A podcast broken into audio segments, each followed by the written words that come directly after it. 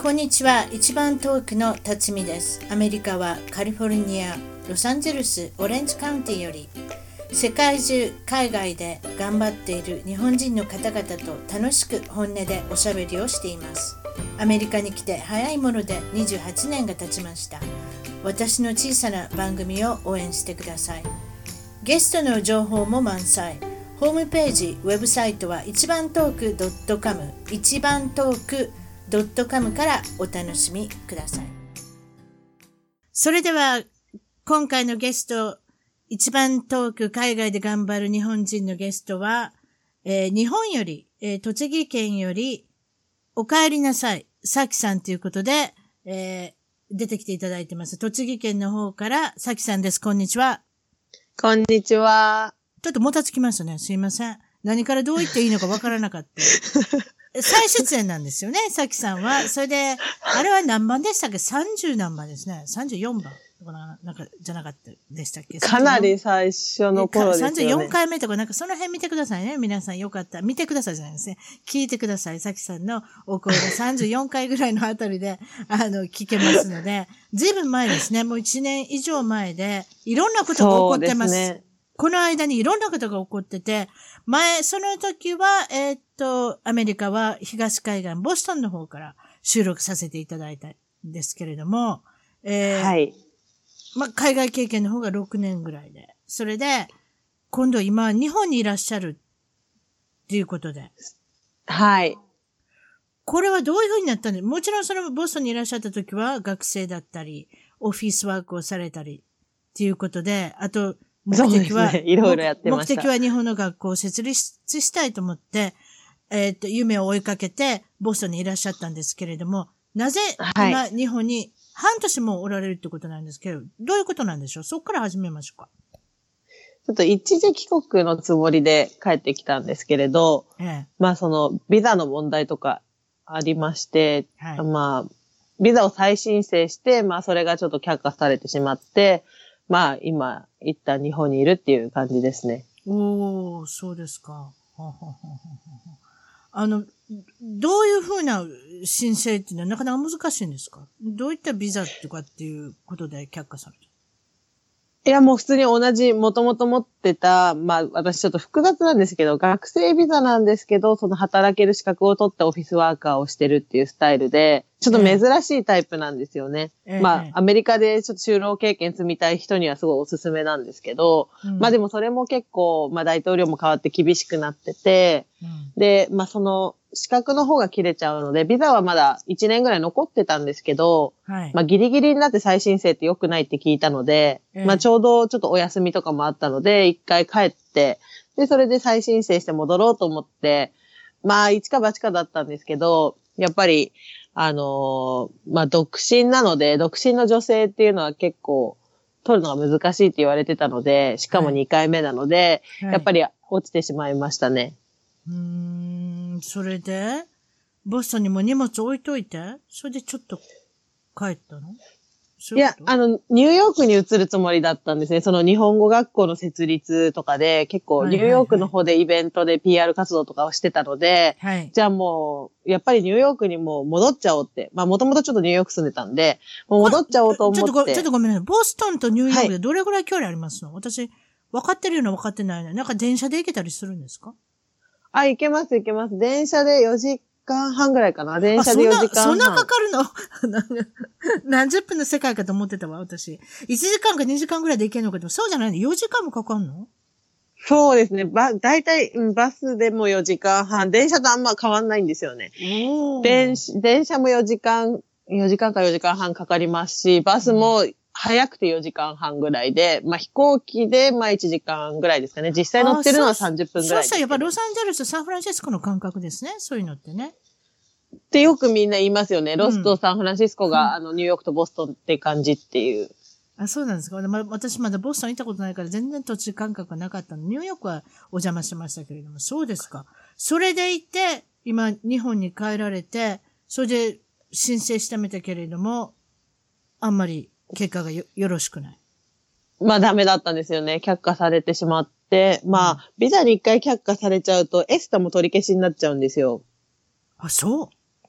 そうなんですよ。そうすると、もう観光も入れないんですよね。エスタっていうのは例のビザがなくて3ヶ月以内に帰ってきたら大丈夫っていう観光ビザみたいなもんですね。それを申請しなくて、スッスッと日本は、あの、何カ国のそのエスタの、あの、まあ、あの、協定してる国になるんですけれども。あ、そう、それも取られた。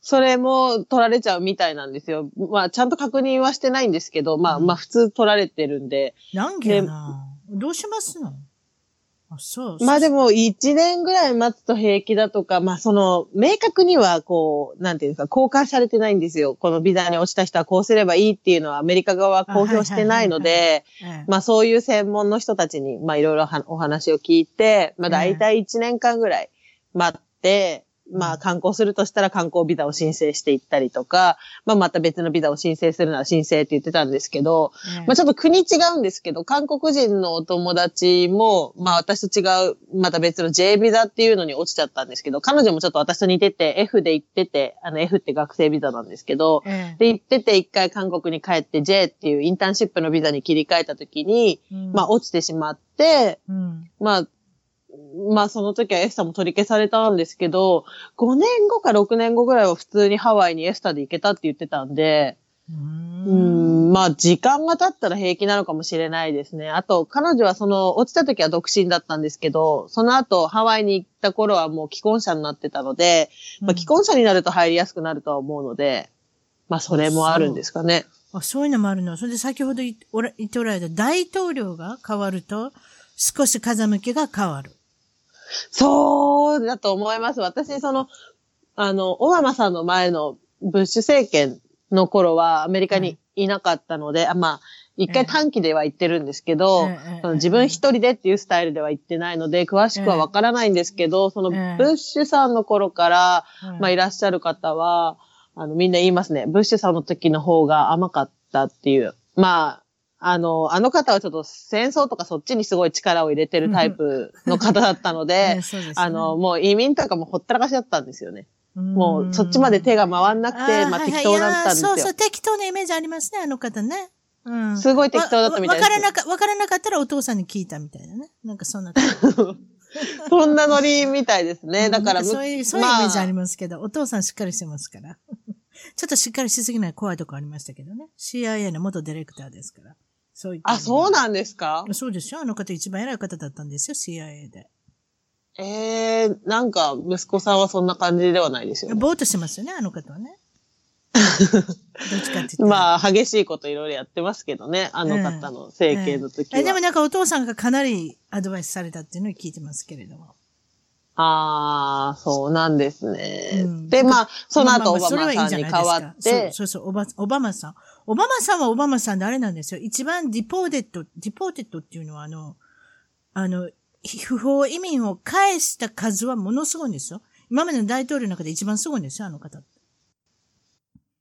そう思います。オバマさんになってからその移民がすごい厳しくなったので、そういう留学生とか、そういう、まあ普通に就労とかもかなり厳しくなったっていうふうに聞きます。そうでも、すそれ以上に、まあトランプさんは、ままあ、厳しいですよね。うん厳しいですよね。その、特に就労ビザに関しても厳しいと思います。その、例えば、もともと H1 ってあの一番一般的なええ就労ビザええなんですけど、はまあ、それの収入をこう引き上げる、これ年収いくら以上じゃないといけないっていうのを、さらに引き上げるとか、まあ、もともと H1 も抽選ですからね、その、なかなか取れないですけど、うんうんまあ、さらにそれを厳しくする、して、人数も減らすっていうことは聞きました。ただ、なぜか、なぜかですけど、うん。たまたまなのかもしれないですけど、まあ、アメリカ適当だからかもしれないですけど、トランプさんになってから、ちょっとしてから一時期、大ビザっていうアーティスト用のビザが、うん。ものすごい緩くなった時期があったみたいですね。今も緩いのかはよくわかんない。それすごい緩かったらしいですよね。今がチャンスだって言ってみんな王にガーって流れて。そうそう猫も作詞の芸能人。もうそう。だってもうアーティストなんて、要は、だって私、ゴミ適の拾い当にやるじゃないですか。方があって。そうです。三味線弾けますとか適当にやるじゃないですか。何でもいいですけど。そうなんですよ。何でも言ってしまえばアーティストにはなれるんで、ええで教育がアートって言えばアートですから、だからみんなアーティストのビザに、こう、バーって移行したっていうのは聞きましたけどね。うんうんでも、今はどうかわかんないです。うん、わかります。それでにも、もちろん、だから、アメリカから帰ってきて、日本のいいところ悪いところが見えてきたと思うんですけれども、はい。その逆カルチャーショックですよ。ね。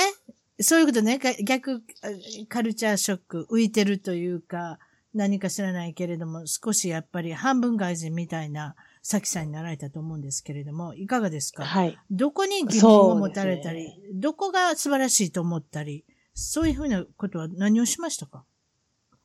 まあ、いいなと思ったのは、やっぱりその、まあ、アメリカにいるときはそのビザで苦しんだので、やっぱ市民権持ってるってすごいなって、帰ってきてすぐに思いました。すぐにマイナンバーもらえて、で、保険に入れて、あのーこの生まれながらに持ってる特権ってすごいんだなって感じました。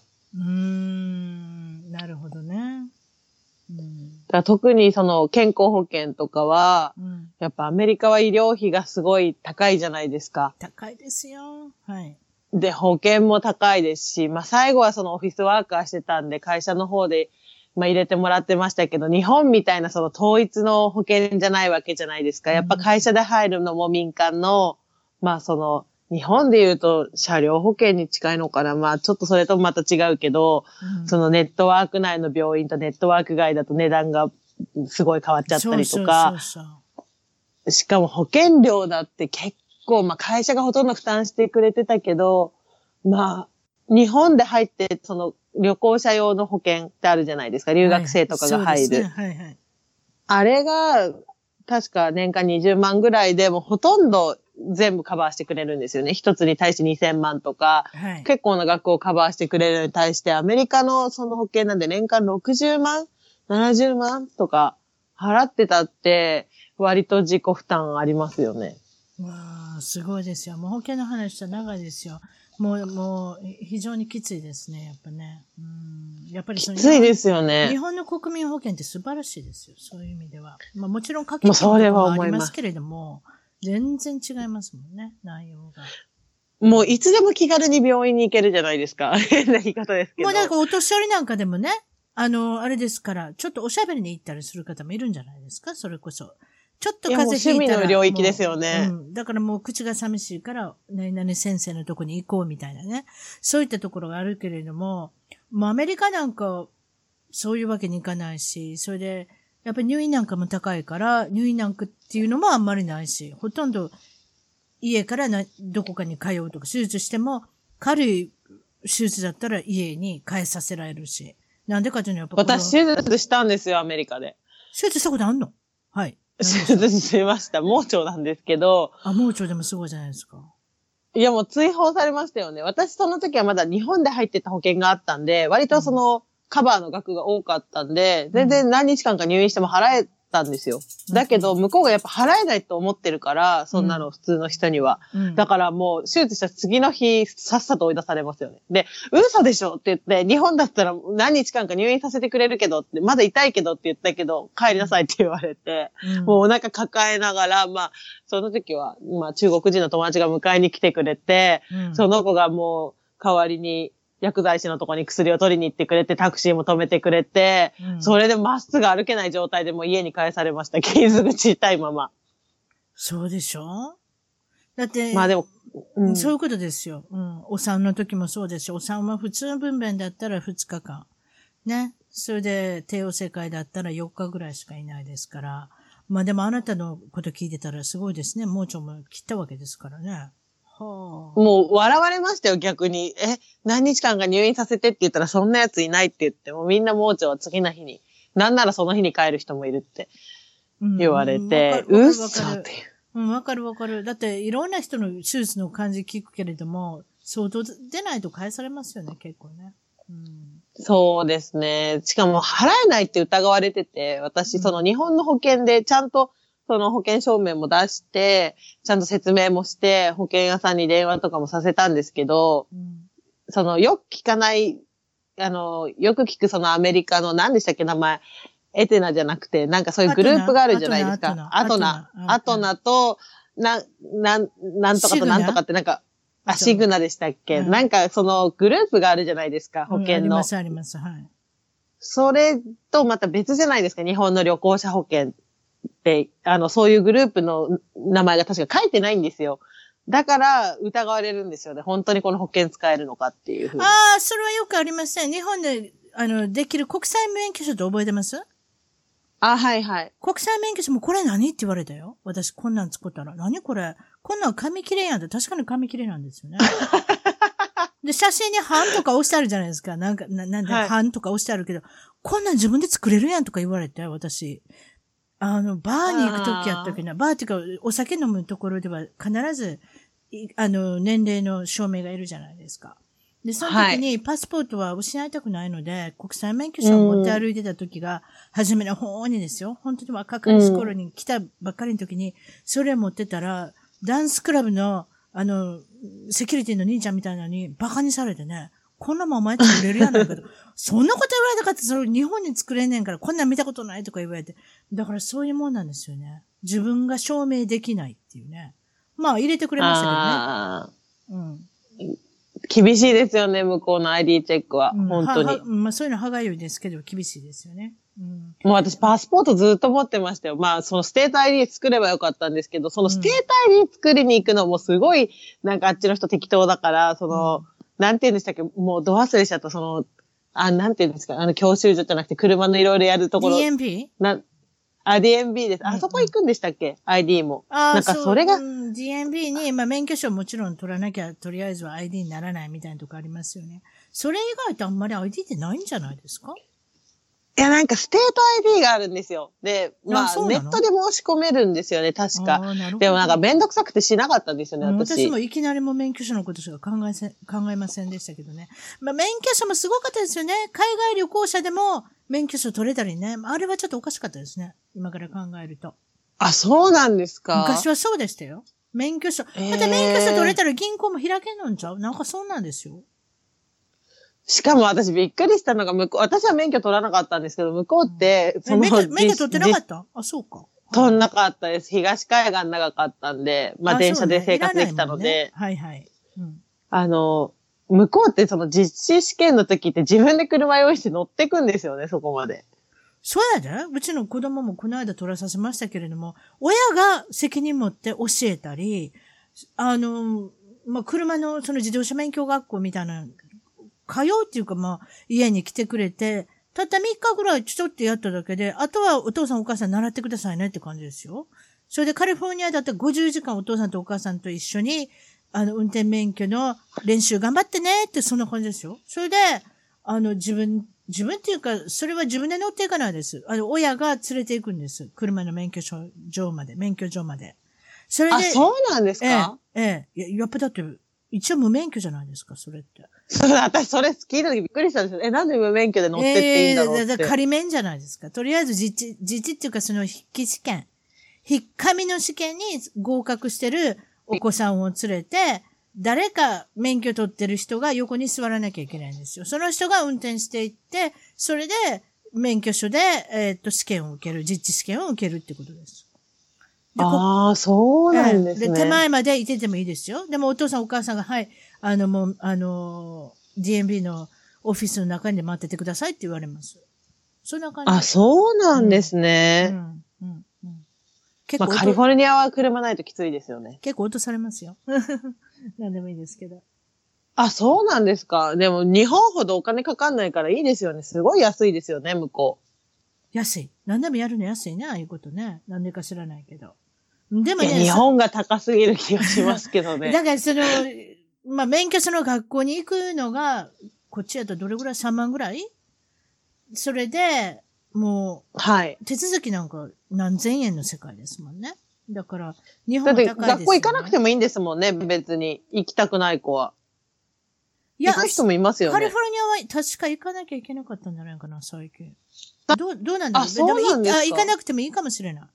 お父さんとお母さん免許持ってる人が教えれば大丈夫なのかもしれない。でも私はそんな、うちの子供にそんな、何にもやったことない子によう教えないと思って、あ、なんかだだ、だだっ広い駐車場とかで教えましたよ。でも、普通の道に私のこの力量で教えれるわけがないと思って、それでビビってやっぱり一応人を雇いましたけど、そういうところは。うん、ああ、で、でもそれでも300ドルとかですもんね。日本の教習所なんて30万ぐらいでしたっけ？全部で。うん。ああ、そうそう。それぐらいになってるでしょうね。うん、高いと思います。それに比べたら、本当に、みんなびっくりしますよね。日本でそのドライビングスクールっていうか、その免許取るために30万ぐらいかかるっていうと。それ、そう、それはびっくりするし、あとそんなに長いこと言ってたっていうことに対してはびっくりするし。なんで だからこっちの人は適当に運転してるじゃないですか。だから適当になんかルールを守って。でも、でも、私が思ったのは、日本に帰ったポリスっていうか、こう、警察がいないんですよ。違反を違反を捕まえる警察自体がいない。でもアメリカたくさんいるんですよね、警察ああ、確かに。うん。あの、捕まるっていう例はすごくたくさんあるんですよ。だからいっぱいいるから。だからそういったところは日本とやっぱり違うな。だって日本なんか一日中今日は警察見なかったっていう日ありますでしょ？私なんか。いや、ほぼ見ないですよ。私なんか車走らせて絶対見ますよ。一台絶対見ますもん、ポリスの車。だから、そういったところやっぱ違うのかなと思うし。だから、こう、緊張して皆さん運転してる？どっちかって言ったうん、ああ、でも私アメリカだなと思ったのが、うん、あの、元の同僚が事故に遭っちゃったんですけど、そのアメリカで。うん、で、ポリスがいたんですよ。で、見てたんですよ、ポリスが。で、明らかにもらい事故だったんですよね。私の元同僚は。で、いや、見てたよねって言って、これ、うち悪くないよねって言ったら、いや、俺管轄外だからって。俺関係ないからって。ああ、アメリカだなって感じですよね。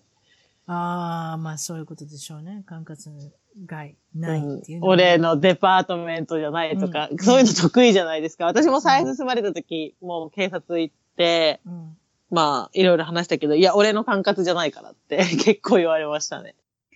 だから逆に、アメリカの会社で働いてたら、人の仕事を手伝わなくていいっていう風な時はありますよね。それ。ああ、ありますね。人のことをやらされるとかっていうことはないです。自分を主張すればいい。私はこれ、こう、こう、これだけやればいいって言われたんだから、あの人のこう、こう、こういうことはしませんとかっていう、そういう主張ができますよね。いいように考える。そうですね。まあ、契約書に書いてないとか。うん、まあ、うん、それをちゃんと会社も理解しますよね。日本だったら、うん、そうそう例えばこれは私の仕事じゃないです。こんなこと書いてなかったってはってなっちゃうけど、こいつ何なのっていう扱いを社会に受けるけど、アメリカだと向こうも、あ、そうだよねっ、まあ逆に向こうは訴えられるの怖いから、まあそうだよねで終わりますよね。そこの違いはすごい感じますね。うん、それはありますよね。まあ、まあ特に下っ端の人はね、そういう風になりますよね。でも上になるとやっぱりお給料、やっぱりお給料たくさんもらってる人は他のことの、人のことをやらなきゃいけないとか、そういう風に出てくるでしょうけれどもね。やっぱり下、下っ端の人はどっちかと私はここの管轄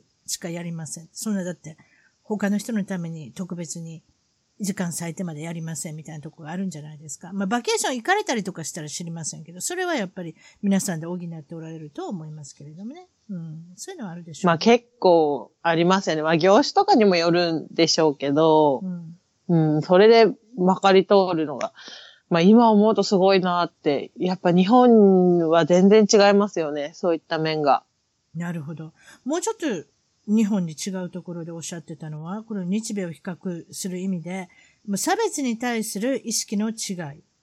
例えば人種だとか男,、はい、男女だとか、そのお話してください。私も随分日本に帰ってないので、分かっておりませんので、ちょっとおおお話しください。いや、まずびっくりしたのが、未だにその差別はアジア人は関係ないって思ってる人がすごい多いんですよ。差別って黒人と白人のあの問題でしょ？みたいな、こ人がまあまず多いんですけど、まあそれはもともと自分が海外出る前からそうだったので、ただ、これだけインターネットが普及してる今も考え方が変わってないっていういうのにちょっとびっくりしたんですけど、未だにその黒塗りのなんか黒人のモノマネみたいなのを、結構テレビでもやったり、うん、まあ、するじゃないですか、日本って。はいはい、ありましたね。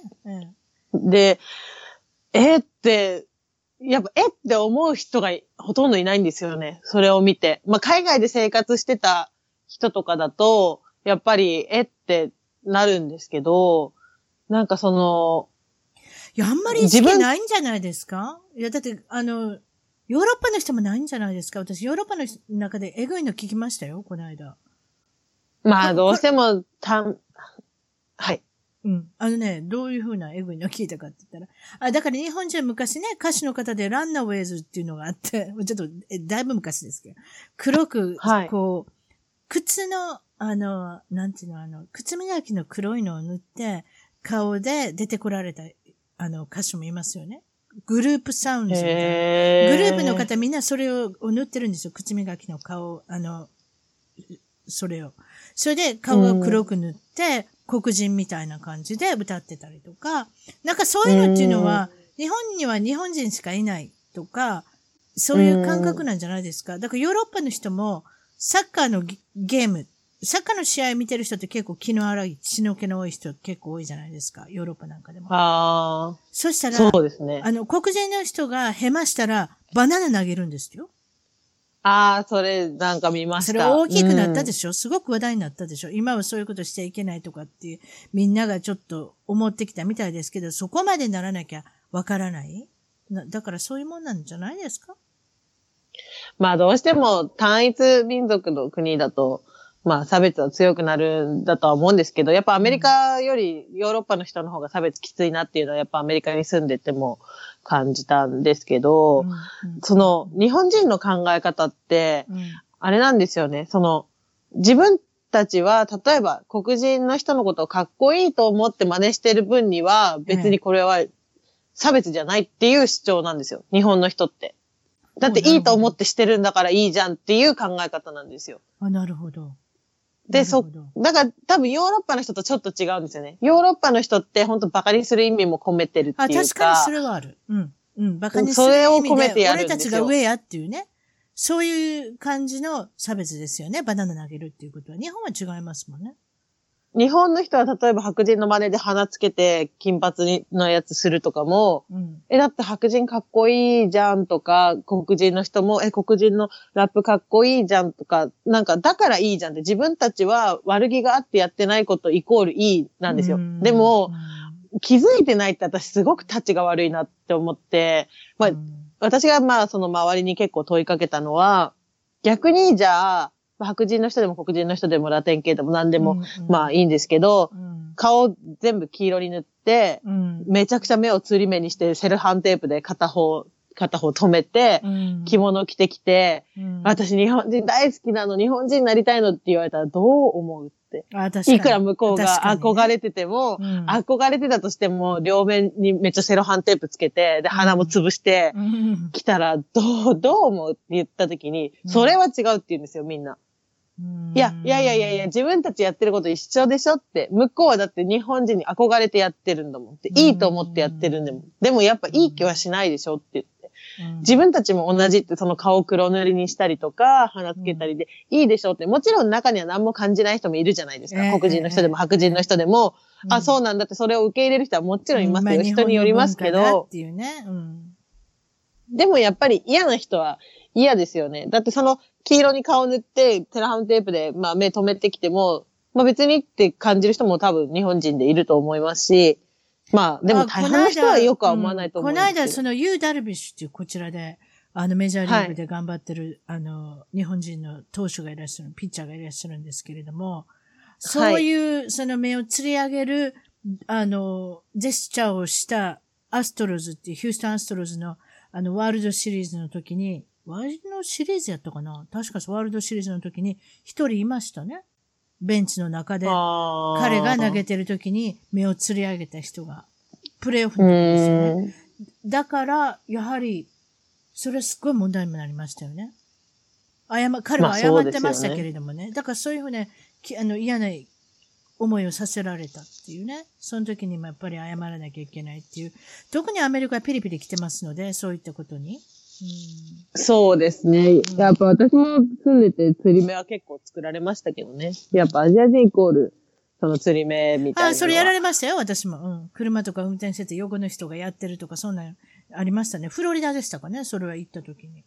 西の方ではあんまないですけどね。フロリリダとかやっぱり南の方に行くとあるのかもしれませんね。うん、まあ、東でもありましたね。ちょいちょい。東ではあります。あるでしょう。東はあるでしょう。そういう雰囲気はありましたね。やっぱね。うんうん。あと、悪気ない人たちもいるんですよ。悪気なくやってくる人たちもいるんですよね。まあ、どちらかというとそれはアメリカ人じゃないですけど、やっぱりアメリカ人だと、そう教育されてるから悪いって分かっててやる人の方が多いんですけど、まあ、結構中南米の方の人あ、が、外人の人、外人の、人。そうそうそう、外人。釣り目やるんですそう、よ。ユーダルビッシュにやった人も外人やった。うん、そうやった。そう、なんか、うん、なんか悪気ないみたいです。私はっきり言ったんですよ。前、中南米の友達に釣り目作られて、うん。あ、えさっき以外にもアジア人の子がいたとか言われて、うん。で、釣り目作られたんですよ。ほら、この目がいたよって言われたんですよね。悪気ないんですよ、本当にその子は。そうそうそうでそう。あ あの、その目本当にやめてくれないって言って、そういうの本当にうちらいい気しないからって言ったら、うんい。や、それはあなたの考えすぎで、多分あなた以外のアジア人はこれをされても不快に感じる人はいないと思う。いやーもうアメリカの生活慣れてないのバラバラですね、その方。うん。やっぱりアメリカ生活が長いと、少しそういうところはピリピリ来てることぐらいみんなわかるんですけどね。そういうことは、ひょっとしたら全然関係なしに生きてこられてるのかもしれないし、それはちょっと残念ですけれどもね。うん。だから、いある意そうですね味で、もうアメリカ人は、そういうことがしたい人がいてもししてませんよ。だからピリピリ来てるから皆さんが。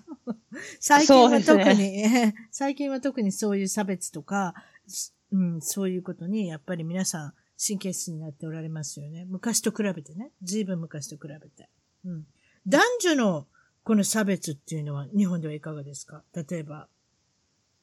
いや、もうすごい感じますね。全然ここはもう、あ、もうアメリカと違うって思います。アメリカっていうかもう日本はもう先進国の中で一番男尊女卑な国じゃないかなっていうふうに感じます。うーん。もう普通なんですよね。いや、そその仕事は女の仕事でしょとか、え、男の人だったらこういう仕事できるんじゃないとか、なんだろう、男女、まあアメリカもまだ男女のその平均年収の違いっていうのは出てるけど、やっぱ男の人も結構真剣に考えてる人が、まあ私の周りだけかもしれないけど、うん。まあアメリカでそういうことをこう話すときって、うん。まあ女性は女性でそういう職を選んでる、給料がそこまで高くない職を選んでる、うん。あの、背景もあるから、これが完全に男尊女卑と言えるのかなとか、そういう結構真面目な話を結構向こうではしたんですけど、うん。日本でまず男尊女卑なんて訴えたら、まずなんて言うんだろう、あ、この女めんどくさいとか、フェミニストっていうか、強い女だなみたいに言われて男が上が当たり前っていう感じですよね。結構言われましたね。日本の男の人に、いやだって女はバカだもんって。あと女の下では働けないよっていうのは、結構直接言われましたね。うん男の方が優れてるからって、いろんな面でっていうのは結構言われて、まあ私もこういう性格なんで、嘘でしょってすげえアホなおっさんとかいるじゃんとか言うと、それでも、やっぱり女性より男性の方が優れてるっていうふうに、まあ平然とそういうのを言う人が結結構いるなって。結局その平然というっていうことですね。隠れて言わないでね。そうですね。だってうん、普通の公共の、その、まあ、その転職エージェント系の人とか、そういう人たちだって、うんまあ男性だったらできますみたいな、女性だと無理ですとか、普通にいますよね。男性だったら女性だったらっていうのを結構普通に言うし、本当に女性の例えば。年齢制限とかしてるところもたくさんあるでしょ？この職はこの年までとかっていうのが平気であるでしょ？だからそういったところが。ありますアね。メリカだったらだってあれなんですよ。別に。年書いちゃダメですもんね、履歴書に。年書かないし、写真も貼らないし、あと、年で差別されることがないから、引退しなくていいし、あ例えばそういう、なんていうんですか、引退？リタイア？なんていうのかな、うん。えっと、日本語でなんていうの？い引退リタイア退職、定年退職？定年退職の年齢ってないんですよ、こっちって確か。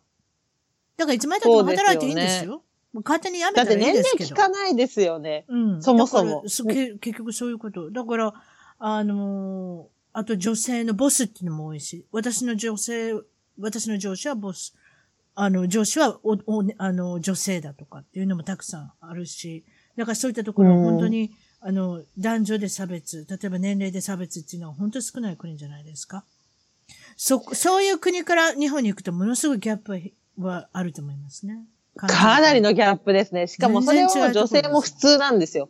女性もそれに対して、うん。こう、まあ一部の女性はその反発っていうか、うん。こう、覆したいって感じてるけど、ええ。結構ほとんどの女性がそれをそのまま受け止めて、なんかもうそれが普通みたいな。でも、確かに今思い出すと、私、小学校入った頃、うん。まだ出席番号が、まあこれ言うと年齢バレるんですけど、出席番号が、うん。男の子が先で女の子が後だったんですよ。出席番号順に並ぶときに。でも途中で日本っていうその国が、それは差別だっていうことに気づいたのか気づかされたのかなんか知らないけど、混合になったんですけど、私が小学校入った頃はまだ男の子が先なんですよ、全部。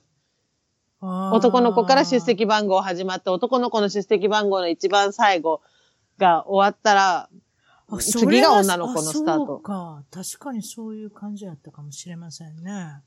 え、もうそうでしたよ。でも細何かい、そういう細かいところでもう鵜呑みしてしまうのね。女性は後回しっていうね。だから結局そういうところでしょそうなんでしょうねそれは昔からの、まあ、習わしというか文化というか、そういったところがもう血についてるっていうかね、何かそういった毎日の生活の習慣になってるのかもしれません。あ、なるほど。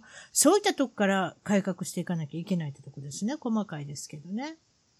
でも無意識なことが多いんですよね。その男女差別に関しても人種差別に関しても、あの、無意識なんですよ。日本って。いろんなことが。だから意識してないって、それでいてね、さきちゃん。1万、1億2500万人？あ、じゃあ1億3000万人。そんなにたくさんいるのよ、ちいちゃな、その国に。じゃあ当たり前のことやけど。だって、アメリカってめちゃめちゃでっかいじゃないですか。だってに、だけど3億ニューヨでしたっけ？ーク、あれニューヨーク少ないですよね。2億5千万人しかいないのよ。そういうふうに考えると。だって端から端まで、えーっと、時差に関しても何時間 ?6 時間ぐらいあるんでしょ？だってハワイとニューヨークの差とか、6時間ぐらいあるんじゃないですか？そうでしょ？あーそれで、飛もっ行機とあるんじゃないですか？飛行あ機で、飛行機で行こうと思ったら10時間あるんですよ。確かその、ハワイと、えーっと、ニューヨークの差っていうのは。あの、あのそうですね距離は。だから、そういう大きな国で2億5千万人ですよ。でも日本はあんな小さいところに1億3千万人かな、2500万人かな、なんかそんなにいるわけじゃないですか。そキツキツですよね。そこを文化を変えようと思ったら相当なことですよね。でも、日本って平均を気にするじゃないですか。皆さん。気にします。私もなんか帰ってきて私はから、、私は思い出し普通かしら。これがもう、あの、あの、皆さんのゴール。そうなんですよ。そうなんですよ。最近子育てしてる方と、まあお話しする機会があって、うんまあ出会ったばっかりの方なんですけど、うんなんだろう。うちの子供今度職場体験学習を中学生でやるって言って、ええ。で、あ、そうなんですねって聞いてて、でも本当に恥ずかしい。猫カフェに行きたいっていうのって言って、え、何が恥ずかしいんですかって。で、え、恥ずかしいでしょって。普通そういうの選ばないでしょ。市役所とか、うん。病院とか、私はそういうところ、普通の子が行くようなところに行ってほしいって。えーって思って、うん。なんか、え、普通って何？しかも、結構みんなその親御さんとかも、うん。その、普通を目指してる割にはゴールが決まってないんですよ。え、じゃあ子供さんのことどうしたいんですか？って言った時答えられないんですよ。そうでもとりあえずそうそう、普通で周りと一緒で平均うん。をさせときたい。みんなと同じ意見を言わせたいっていう、で、例そろばんもさせなきゃとか。体裁を気にしてるんですよね。体裁を気にするってわかる？これってあ大阪弁あ、わかりります。いや、いや、それ、体裁を気にする体裁を標準語気にする。っていうか、ええ共通だと思うんですけど。いや、すごいですよね。うん基本みんな平均年収を気にするじゃないですか、働く時も。そうそう。うんへみんながいくらだから自分もいくらで、だから平均より少ないとムカつくし、うんとか、うん基準がそこなんですよね、うん基本的に。例えばそういう話で教育だとか、そういう日米の比較もありますか？自分の考えて、そういったところもやっぱり入ってきますか？教育っていうのは。あやっぱ教育が大きいんじゃないですかね、その平均を目指すっていうのは、うん。あのーまあ、その、学校教育だけじゃないですよね。その世間全体の、まあ、学校教育もちろんですけど、親の教育もそのメディアっていうのもやっぱある意味教育じゃないですか。小さい時から見させられてるテレビっていうのは知らず知らずにこう、洗脳されていくものなんで、やっぱその、考えない教育、みんなと一緒にしましょうっていう教育で、あと、とにかく他人と比較されて育つじゃないですか。テストのまあ順位が出て、平均点が何点です。平均点以下の人は頑張りましょうって先生も言うじゃないですか。うん平均点を目指しましょうとか、うんとにかく全部平均を目指すようにこう育てられてきて、うんこう、自ら考えないですよね。勉強の仕方も基本的に暗記が多いじゃないですか。あ、それは言ってました。あのね、うちの主人が、そうですね、海外赴任に行くことになって、十数年前に家族で全員で日本に引っ越ししたんですよ。それで、一年半ぐらいいましたっけね。で、うちの主人が日本の人と働くようになるんですよね。まあ、日立っていうところなんで、うん日立製作所で、そこのコンサルティングとして働くことになるんですけれども、それで日本人の人と働いたときに、その、ある程度長いこと働いてたら、日本人の欠けてるところはって私だけに言うたんですけれども、うん。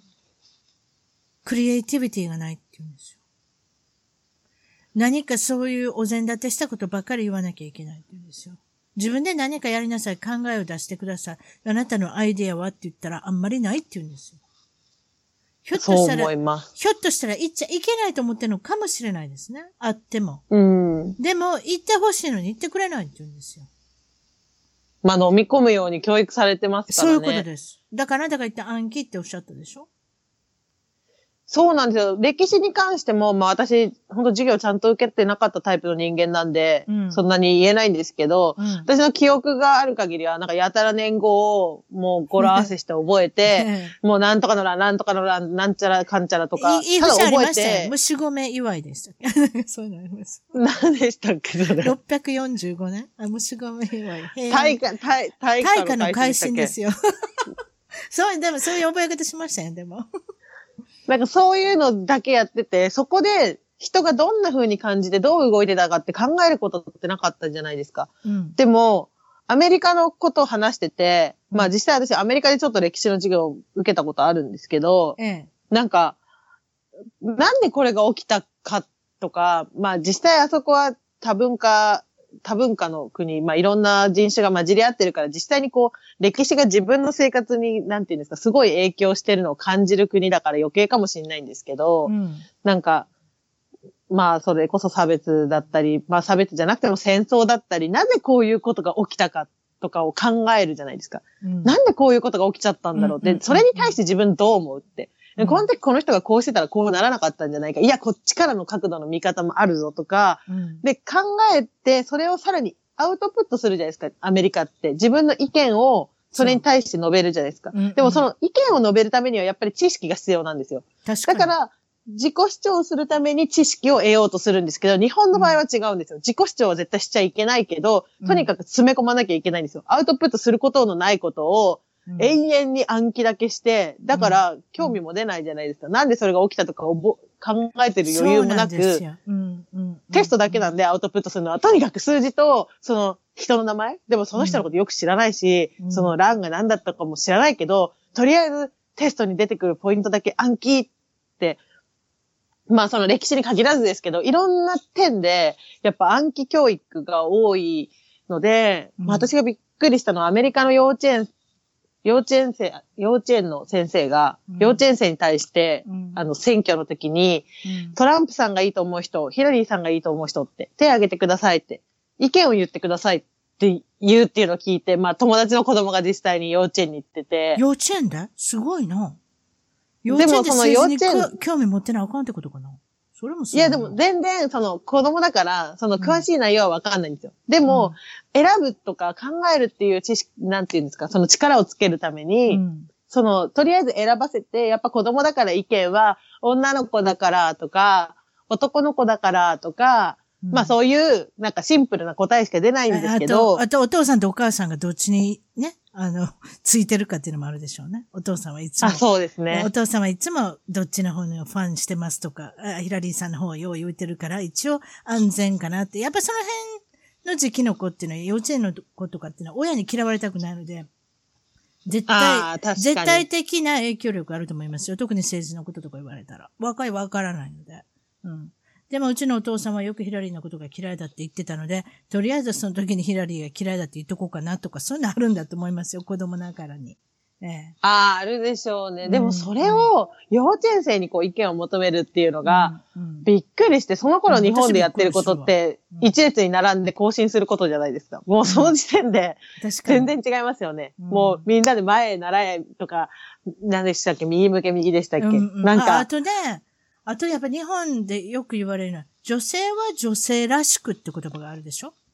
男性は男性らしくとか、そういうふうな、あの、小学校小学生らしくとか、何かそういった、らしくって言葉がよくあるじゃないですか。ありますね。そういうのも言われる小学生らしく。とかええ小学生らしく。お前は、お前は、あの、意見をするもんじゃない、親に。あなたはまだ小さいんだから、親のこと言うと、言うことを聞いておきなさいとか、そういうことありません？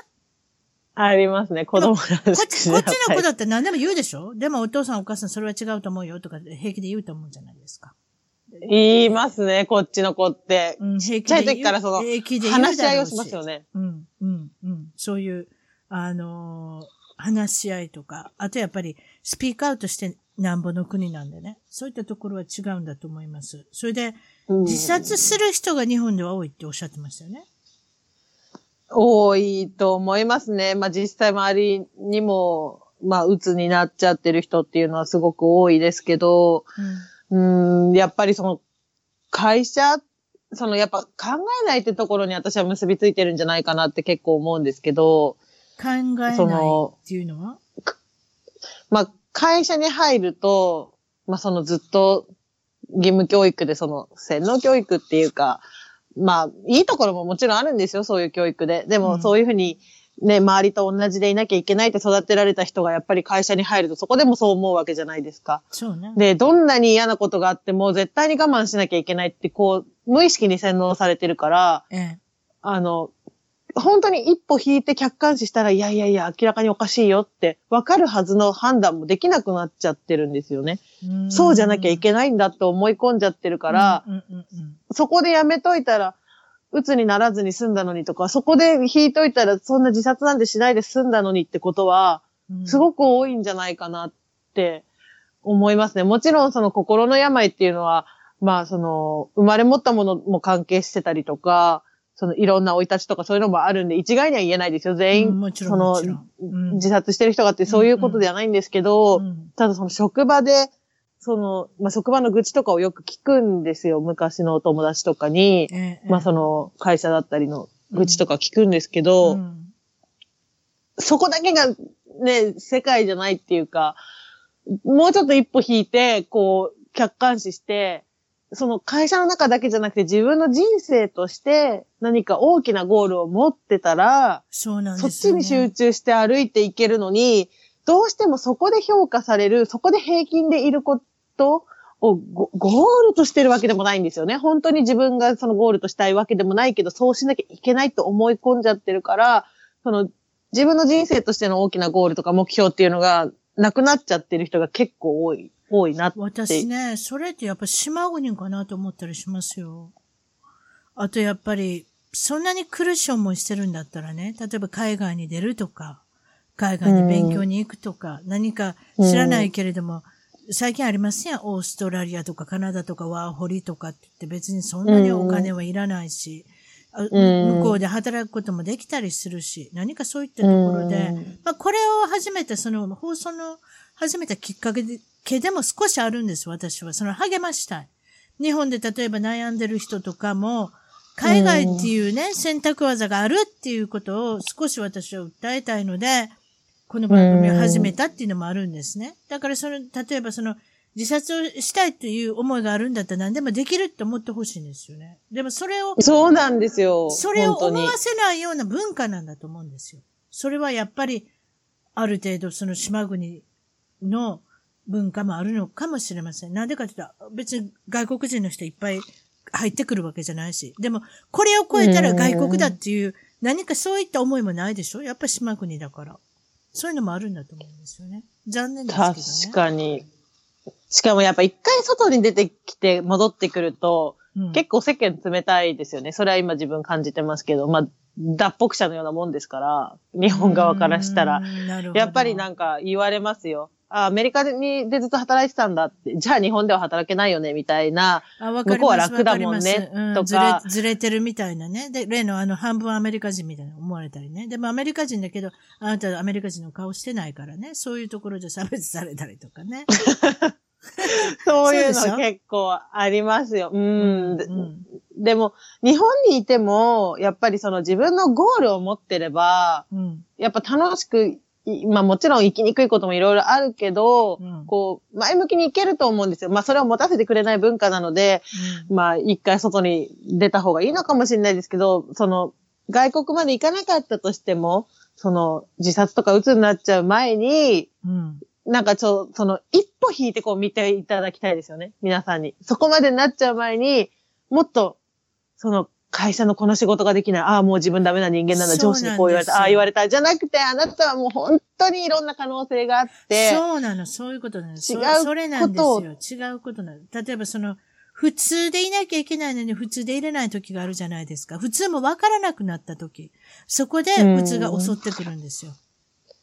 でもそうじゃなくていいんですよ。普通じゃなくてもいいんですよ。自分らしさがあって、自分が出せたらいいんですけれども、なかなかそれはやっぱり文化の違いなんだなって、最近本当そういうふうに思いますけど、でもやっぱり先ほども言いましたけれども、この放送を聞いてる人で何か海外に興味を持って、ひょっとしたら私は日本でうん。うまくいかないけれども、な何か外に出たらうまくいくんじゃないかとか、そういうふうに思ってる方がいたら、本当にあれですよね。あの、そういうお手伝いがねまあ、できた、で、できたらなと思って、まあ、あの、いるんですけれども。素晴らしいですねあ。りがとうございます。ええわとにかくもう私は行動してほしいって思います。この、もしここで今聞いてくださってる方で、うん。なんか今の、この自分が生きてるところで、こう違和感感じてたり、ええうまくいかないって方がいたら、結構いろんな人の私相談乗って聞いてると、意外とこうやってみたいことってこう掘り下げていくとあったりするんですよ。あ、そうなんですただ曖昧なんですけど。うん。うんそれをもううん行動しちゃえばいいんですよ。どうやったらいいかわからないって結構みんな言うんですよね。やる勇気がないとかお金がないとか、うんうん言うんですけど、うん今ってその、まあ、インターネットがあって、無料でいろんなことを発信できるんです、ごいですよ。私もこの、あの、ラジオの、あの、ことやっておりますけれども、そういうのがなかったら何にも成り立ちませんもん。例えばインターネットだとか、ソーシャルメディアだとか、ね、ウェブうん。そういったことは本当にあの皆さん利用して、昔みたいに何百万円、何千万円、何十万円がなかったら何かできないんじゃないかって、そうじゃない。何かし少しのことで人とち違うこと、先ほど言った例の普通のことじゃないかもしれないけれども、自分の夢があったりとか、何かそういうんだったら、やっぱりアクションを起こすって、今だったら本当アクションすぐ起こせるじゃないですか。そうなんです。で、起こすと必ず周りって変わってくるんですよ。必ずそのアクション。だって、辰巳さんもそうじゃないですか。この一番トークが10万件ダウンロード。あ、改めておめでとうございます。ありがとうございます。それがええあることによって、やっぱり人って変わりません？あ、私、今、ポッドキャストの番組持ってるんですけど、10万件ダウンロードあるんですって言ったら、おーって、こう食いついてくる人が増えるっていうか、それがあるからやっぱオフ会とかも開けるわけじゃないですか。で、私自身うんも、そういうことをコツコツしなきゃいけないってこと。だからこれも、はじめ、決意したのは、でもね、決意したっていうかね、私ね、マイクロフォンを買ってもらって、うちの主人に買ってもらって、こういうことがやりたいって3年間見続けるんですね。その、マイクロフォンをどうしていいかわからない。だからもうそのうん、夢はあるけれども、夢をどうやって起こしていいかわからない。それと勇気がない。うんいろいろ何か、あの、ぐちぐち言って、やめようやめようとした、してる自分があったり、やりたいやりたいって思う自分があったり、そうやって屈折があって、3年間思ったんですけれども、えーっと、2006年の春ですね、これやろうと。みんなに言い言いまくるんですよ。もうそれでいいじゃないですか。みんなに言いまくるんですよ。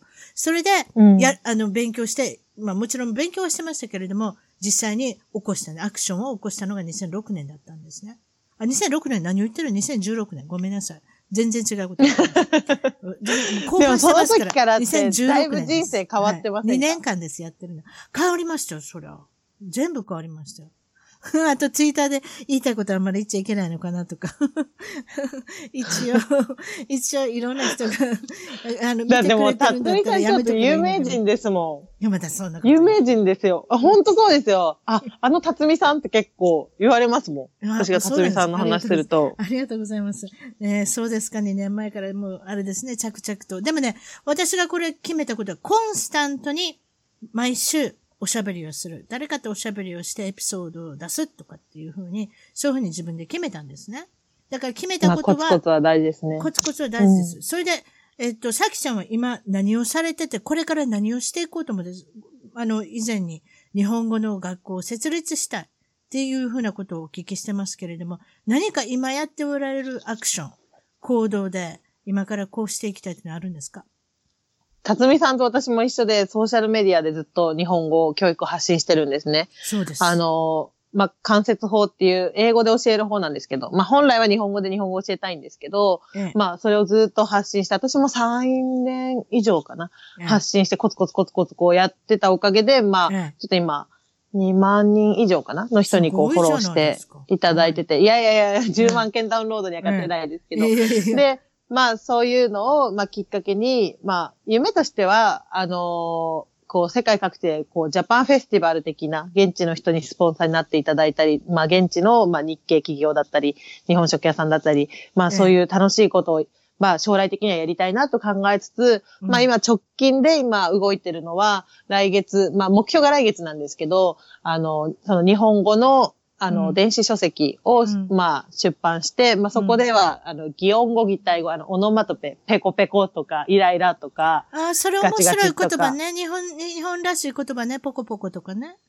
そうです、そうです。うんそれが結構人気なので、まあ、うんそれを面白おかしくイラストと一緒に、まあ、オノマトペと、あと、ことわざと四字熟語を、まあ、合わせたものをうん、ちょっと面白おかしい、あの、トイレのマークみたいな人間の絵を、うん。まあ、いろんな表情をつけたりとか、そういうことをして、まあ、今作ってるんですけれども、まあ、私もその行動して、すごい変わったんですよ。それ前までってこう、いろいろ私もすごい人生かなり悩んでたので、うんでもこの日本語のいろいろ始めて、その辰巳さんと一緒にコツコツして、こう2万人フォロワー持ってますよっていうと、うんうんやっぱ周りが変わってくるんですよね。で、いろんな話が飛び込んできたりとか、うんまあ、まあその電子書籍も自分一人でやるわけじゃないんですけど、ねやっぱこれがなかったら、のね、はあの、発、発売予定がもうすぐなんですよね。はい。で、それも、その、一人だと全部はやっぱできないんですけど、ええやっぱりその自分がそんでだけフォロワーを持ってるってことで、やっぱ人は納得してこうついてきてくれるので、うんやっぱぜひ、この、ここを聞いてくださってる方も、うんもう、コツコツこう、行動してい、してったら変わるよってことをこう、分かってほしいなっていう。うんまあ日本の方はすごい可能性をいっぱい秘めてるのに、できないやって思い込んじゃってる人が多いので、まあぜひっていうことを伝えたいですね。ありがとうございます。あと、やっぱりその、失敗を恐れる方が多いでしょ？失敗は成功のもとっていうことがありま、言葉がありますけれども、私は本当にその言葉は、あの、大事だと思います。あんまり恐れちゃダメ。たとえ、そこでしょぼっても、何かしたっていう自信がつくので、あの、また次の新たな、あの、出発地点になり、ま、なりますので、まあ、それを信じて、まあ、believe yourself って感じですかね。そうですね。あと私的には挑戦しないことが何よりもの失敗だと思います。あ、それそれ以上の失敗はないと思います。挑戦しないことほどの失敗はないですから、挑戦してする失敗っていうのは失敗に入らないですよ。素晴らしい。しないことが一番の失敗なんで、それ本当に、こう、ちょっと、塞ぎ込んじゃってる方には伝えていきたいと思ってますね。ありがとうございます。応援団長のさきさんは、えっと、ツイッターでつながれ、ツイッターの宣伝もしといてください。ツイッターは何ていうハンドル名でしょツイッターの、あの、日本人向け、まあ、日本人向けっていうか、普通のそのプライベートで使ってる方が、青プティなんですけど、ええ AOPUTI。で、まあ、日本語レッスンの、まあ、日本人の方は興味ないかもしれないんですけど、まあ、あの、ジャパニーズサキって検索していただくと、ツイッターの日本語の方は出てきます。わかりました。その他、あの、外国人で日本語の学びたい人向けの例えばインスタだとか YouTube だとか発信されてる、まあこれからの予定もありますけれども、その他情報は、えっと、一番トーク .com のゲスト情報にて、えっと、掲載させていただきますので、今日はどうもお忙しいところありがとうございました。こちらこそありがとうございました。はい楽しかったです。はい、楽しかったです。失礼します。一番トークのツイッターでぜひフォローをして絡んできてください。また一番トークの Facebook で気に入ったらぜひいいねをお願いします。番組の聞き方は iTunes もしくは内蔵のポッドキャストアプリより一番トークを検索。Android のスマートフォンからはサウンドクラウド Google プレイミュージックのアプリより一番トークを検索チャンネル登録をして新着をいち早くゲット私の小さな番組をぜひ応援してください。